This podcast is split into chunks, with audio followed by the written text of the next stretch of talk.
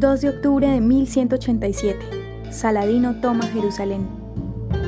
El sultán de Egipto y fundador de la dinastía Ayubí, Saladino, le arrebató Jerusalén a los cruzados europeos. Saladino, quien tomó control de Siria en 1174, comenzó a luchar por Jerusalén desde el norte. En 1187, junto con 12.000 jinetes, comenzó su ataque. Primero tomó las ciudades de Tiberíades e Itin, luego invadió Jerusalén y tras su victoria interrumpió otros avances.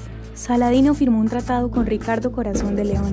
Dicho tratado dividió la tierra de Israel entre los cruzados, quienes habían conservado la región costera, y los ayubíes, quienes controlaban Jerusalén. A diferencia de los cruzados que habían prohibido a los judíos de vivir en Jerusalén, Saladino fue tolerante con ellos. Bajo su gobierno, los judíos fueron bienvenidos de regreso a Jerusalén en 1190. ¿Te gustaría recibir estos audios en tu WhatsApp? Compartimos nuevos episodios todos los días. Suscríbete sin costo alguno ingresando a www.hoyenlahistoriadeisrael.com. Hacerlo es muy fácil.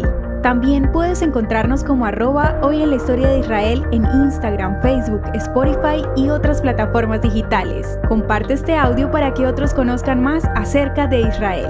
Este proyecto es realizado por Philos Project. El contenido original de hoy en la historia de Israel fue provisto por el Centro para la Educación sobre Israel.